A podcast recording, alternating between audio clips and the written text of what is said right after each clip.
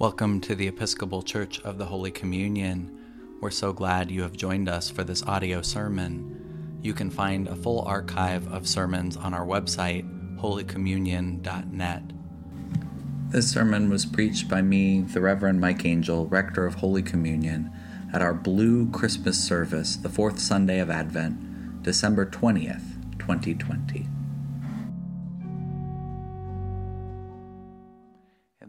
God with us, Emmanuel. Amen. God alone is wise.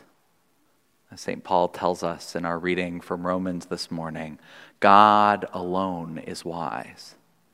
I probably don't preach Paul enough. I know a few of us have suspicions about Paul, the letter writer. Some of those were well founded. But on this point, I agree with Paul. Paul makes an, a distinction about wisdom.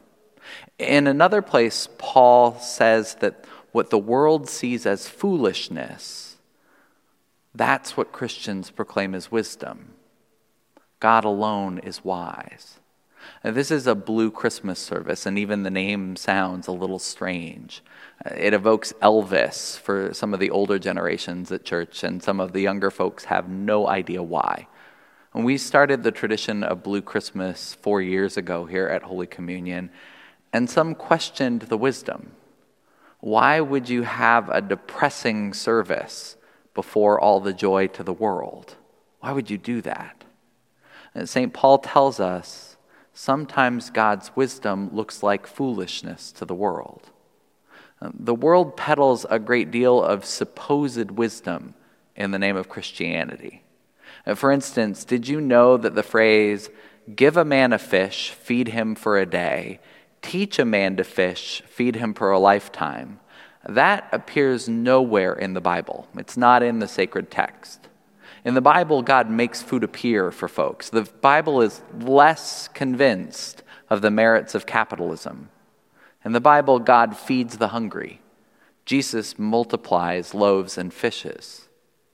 Likewise, nowhere in the Bible does someone go up to a grieving neighbor and say, Don't worry, God has a plan. I wish I could ban God has a plan from church. As a preacher, it's not just the oversimplification, uh, the words are theologically problematic. In what planned world of God would 300,000 plus people die of a preventable illness?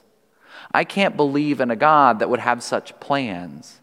God did not plan all this suffering, God did not plan all this death. I believe in the God that shows up. The God who shows up for the suffering, the God who stands with patients struggling for hours for breath, the God who shows up with and through the nurses and doctors and frontline workers. I can believe in a God who shows up for the loved ones who aren't allowed in the hospital. As a preacher in the midst of a pandemic, the only plan I dare to call God's is to show up when life hurts. And so I believe in the God who shows up in today's gospel from Luke. Today we find a scared girl, Mary, in the wisdom of the world, a sinner. See, she's pregnant out of wedlock and finding out the news, she's on the run, escaping the judgment of the neighbors who know everyone's business.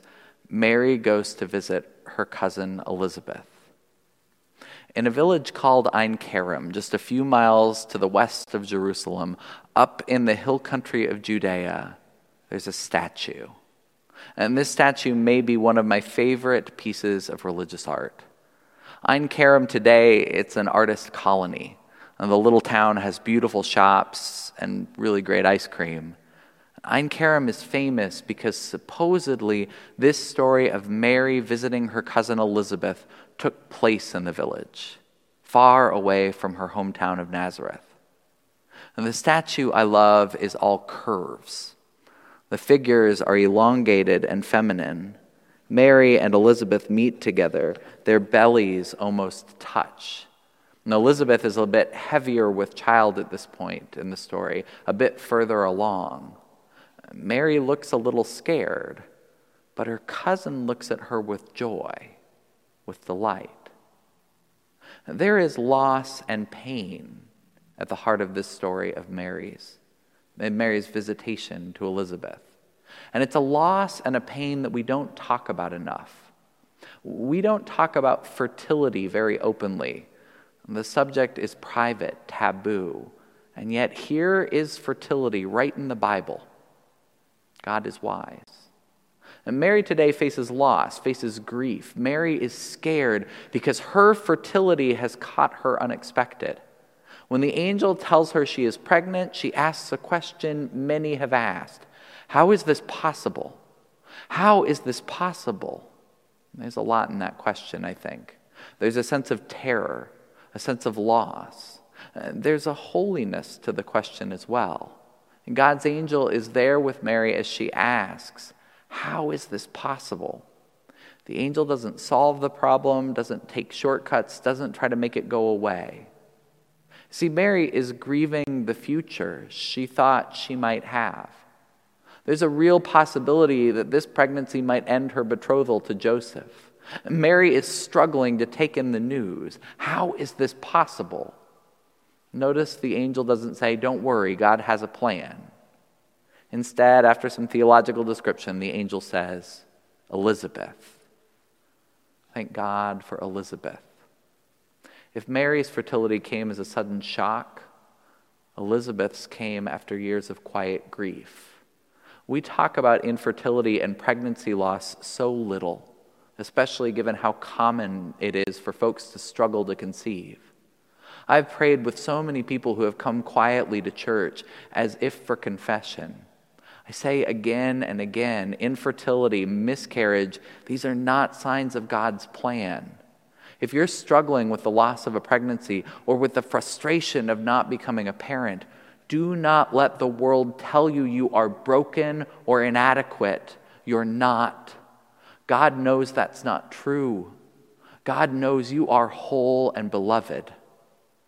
I wonder whether all of the longing that Elizabeth went through, all the grief she felt as friends and neighbors gave birth to healthy babies, whether Elizabeth's unexpected news, after having given up that she was going to finally have a kid, I wonder if all that emotional work prepared her to welcome her scared younger cousin.